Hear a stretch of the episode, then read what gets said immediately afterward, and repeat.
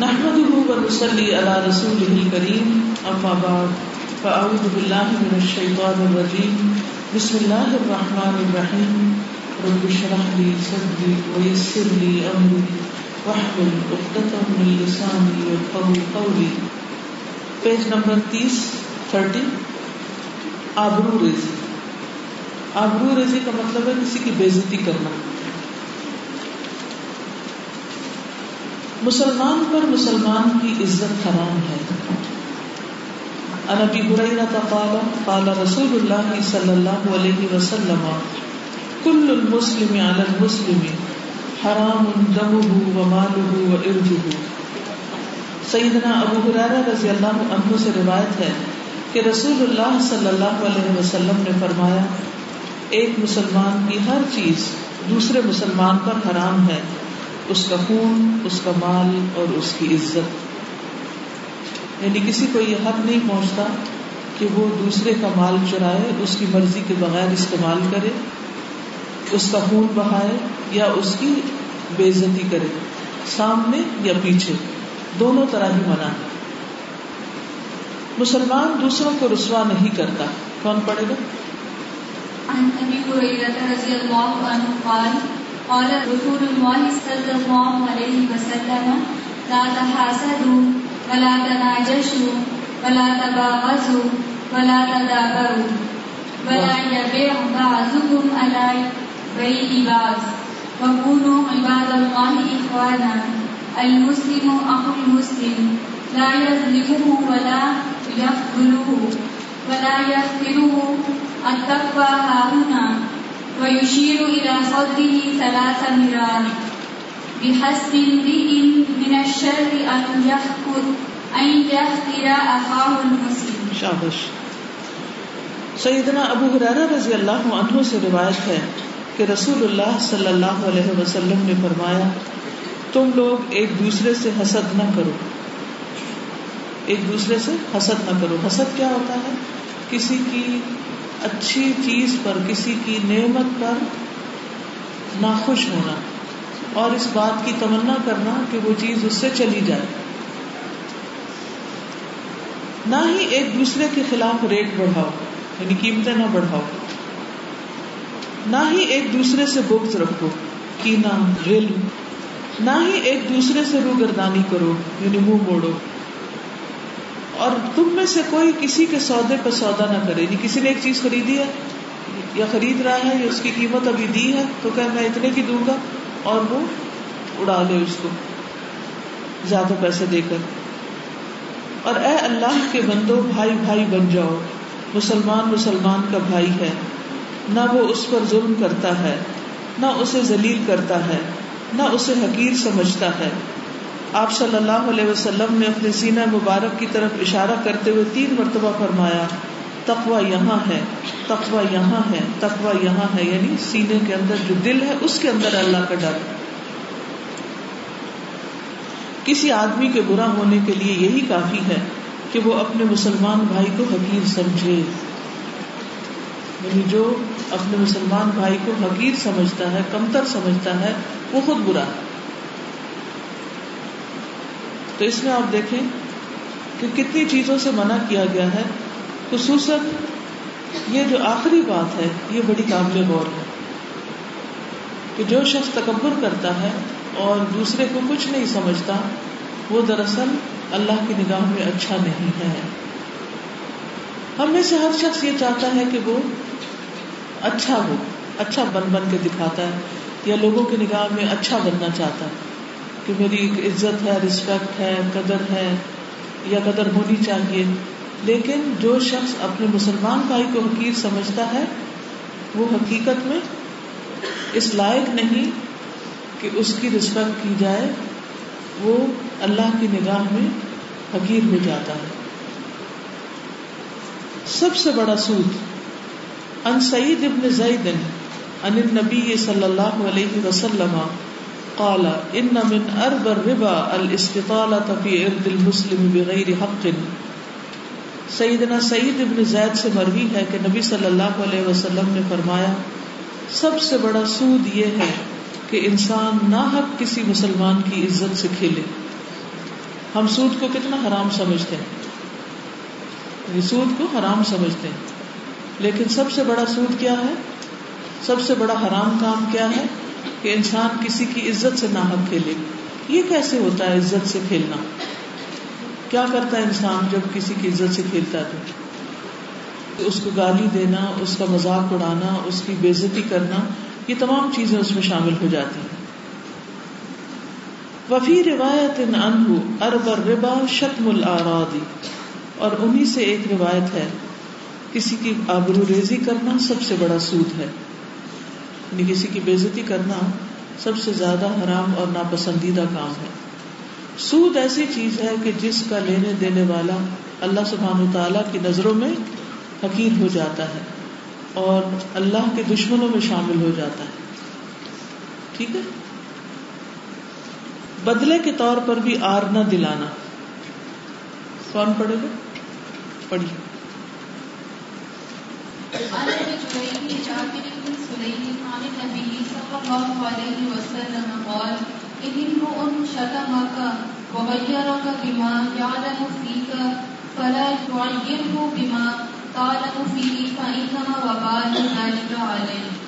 شابش۔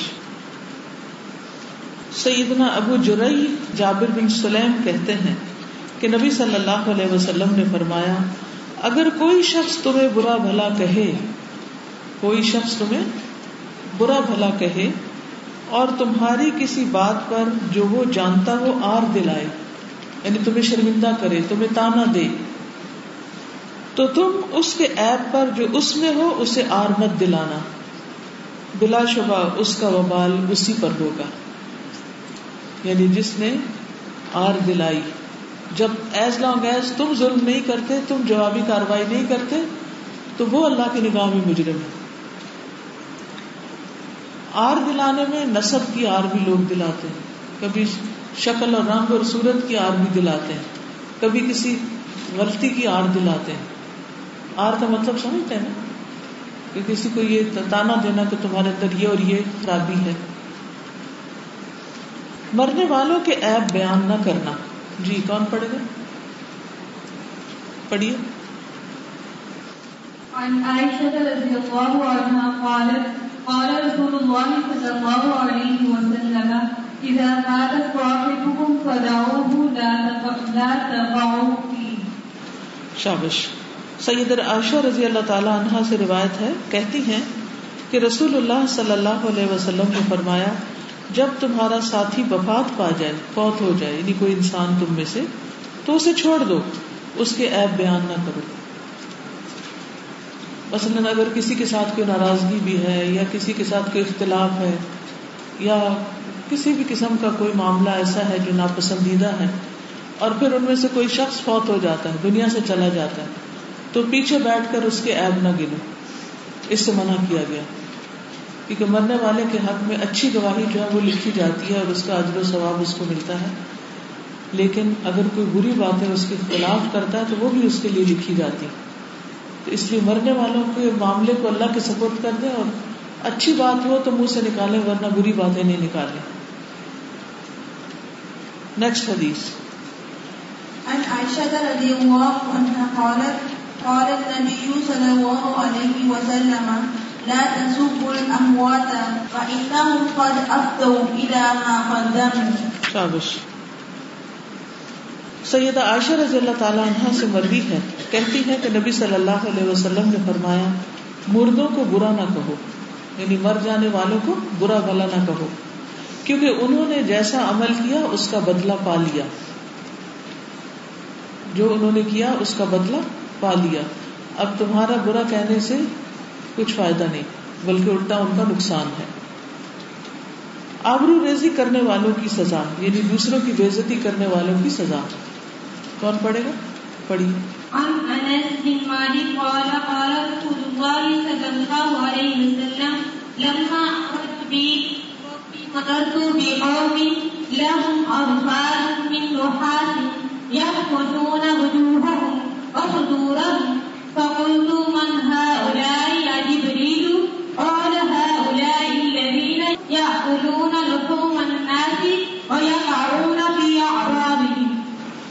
سیدنا انس بن مالک سے روایت ہے کہ رسول اللہ صلی اللہ علیہ وسلم نے فرمایا، جب مجھے میرے رب عزا و جلہ نے میراج عطا کی، تو اس رات میں ایک قوم پر گزرا، ان کے ناخن تانبے کے تھے، میٹل کے تھے، اور وہ ان ناخنوں سے اپنے چہرے اور سینے کھرچ رہے تھے۔ جیسے زخم کھرچے جاتے ہیں نا۔ تو میں نے کہا، اے جبریل، یہ کون لوگ ہیں؟ انہوں نے فرمایا یہ وہ لوگ ہیں جو لوگوں کا گوشت کھاتے ہیں یعنی ان کی غیبت کرتے ہیں اور ان کی عزت و آبرو کے درپے رہتے ہیں۔ یعنی ان کو ذلیل کرتے ہیں، شرمندہ کرتے ہیں، ان کے پیچھے پڑ جاتے ہیں۔ تو یہ ان کا انجام ہے۔ معراج کی رات کا سب کو پتا ہے نا؟ جس میں نبی صلی اللہ علیہ وسلم سات آسمانوں کے اوپر گئے تھے۔ اور آپ کے لیے براق لایا گیا تھا اور آپ کا جو عروج تھا، یہ معراج تھی، یہ حقیقی تھی۔ خواب میں نہیں دکھایا گیا تھا، بلکہ حقیقی معنوں میں آپ نے جنت دوزم دیکھے تھے اور مختلف لوگوں کا انجام بھی آپ کو دکھایا گیا تھا۔ ٹھیک ہے؟ چلیے، اب اس چیپٹر کے بارے میں کچھ کہنا چاہیں۔ جو خلاصہ ہے چیپٹر کا وہ یہ ہے کہ ہمیں ہر ایک کی عزت کرنی چاہیے اور حت البسا کوشش کرنی چاہیے کہ کسی کی بھی بےزتی کرنے سے اور کسی کو برا بلا کہنے سے، آر دلانے سے بچیں۔ السلام علیکم۔ تک جو بھی ہم نے پڑھا ہے غیبت کے بارے میں چغل خوری کے بارے میں بہتان کے بارے میں تو اس سب ان سب گناہوں کے پیچھے وجہ کیا ہے؟ ایک ہماری زبان ہے کہ اگر ہم اس زبان کا صحیح استعمال کریں گے تو ہم تمام گناہوں سے بچ جائیں گے۔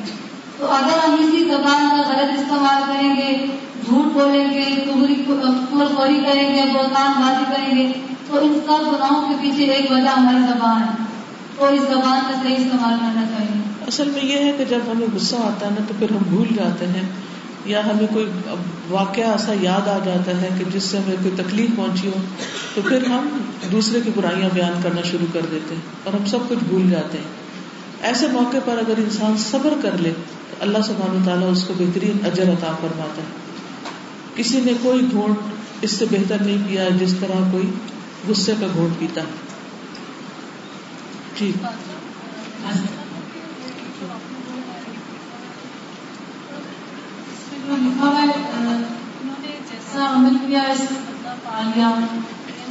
یعنی یعنی اگر ان کے مرنے والے کے عمل اچھے تھے، تو بھی ان کو قبر میں اس کے مطابق جگہ مل گئی۔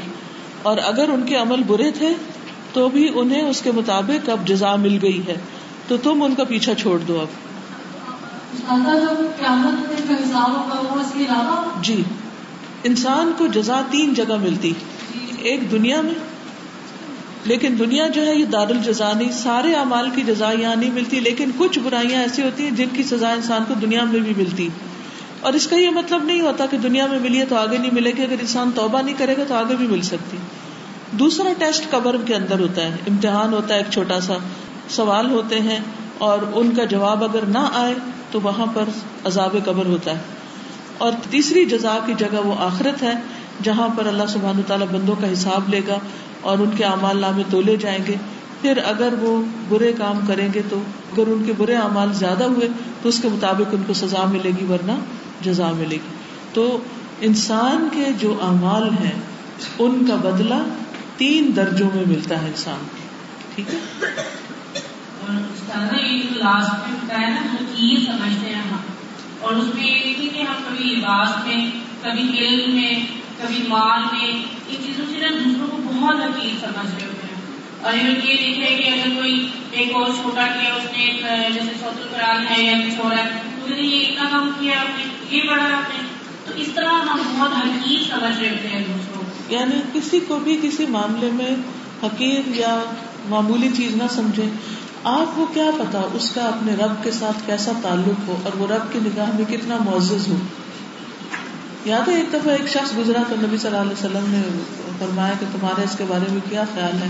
لوگوں نے کہا کہ اگر یہ کسی سے رشتہ مانگے تو اس کو رشتہ دے دیا جائے اور اگر یہ یعنی کسی سے کچھ کہے تو اس کی بات مانی جائے۔ پھر دوسرا شخص گزرا تو لوگوں نے کہا کہ اگر یہ کسی سے کچھ کہے تو اس کی کوئی سنے نہیں، کوئی رشتہ مانگے تو دے نہیں۔ فرمایا کہ ایسا شخص جو بظاہر بالکل معمولی ہے کہ کوئی اس کی بات کو توجہ سے نہیں سنتا۔ ہاں؟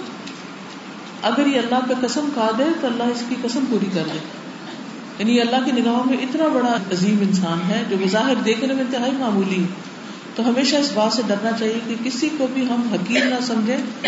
ہمیں نہیں پتا کہ وہ بظاہر معمولی نظر آنے والا شخص جو ہے وہ اللہ کی نگاہ میں کتنا بڑا مقام اور درجہ رکھتا ہے۔ اور اللہ کے دوستوں کو اگر کوئی برا کہتا ہے تو وہ اللہ تعالیٰ کو ناراض کرتا ہے۔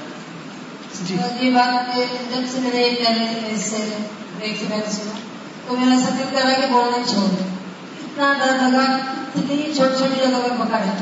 تو لیکن یہی پیار ہے اور اپنے نفس پہ کنٹرول کرتے ہیں ان شاء اور اتنا ڈر لگ رہا ہے تو اس کے ساتھ باتیں یاد آ بس اللہ کرے کہ یہ چیزیں ہمارے عمل میں آ جائیں اور ہم اپنے جذبات پہ قابو پا لیں۔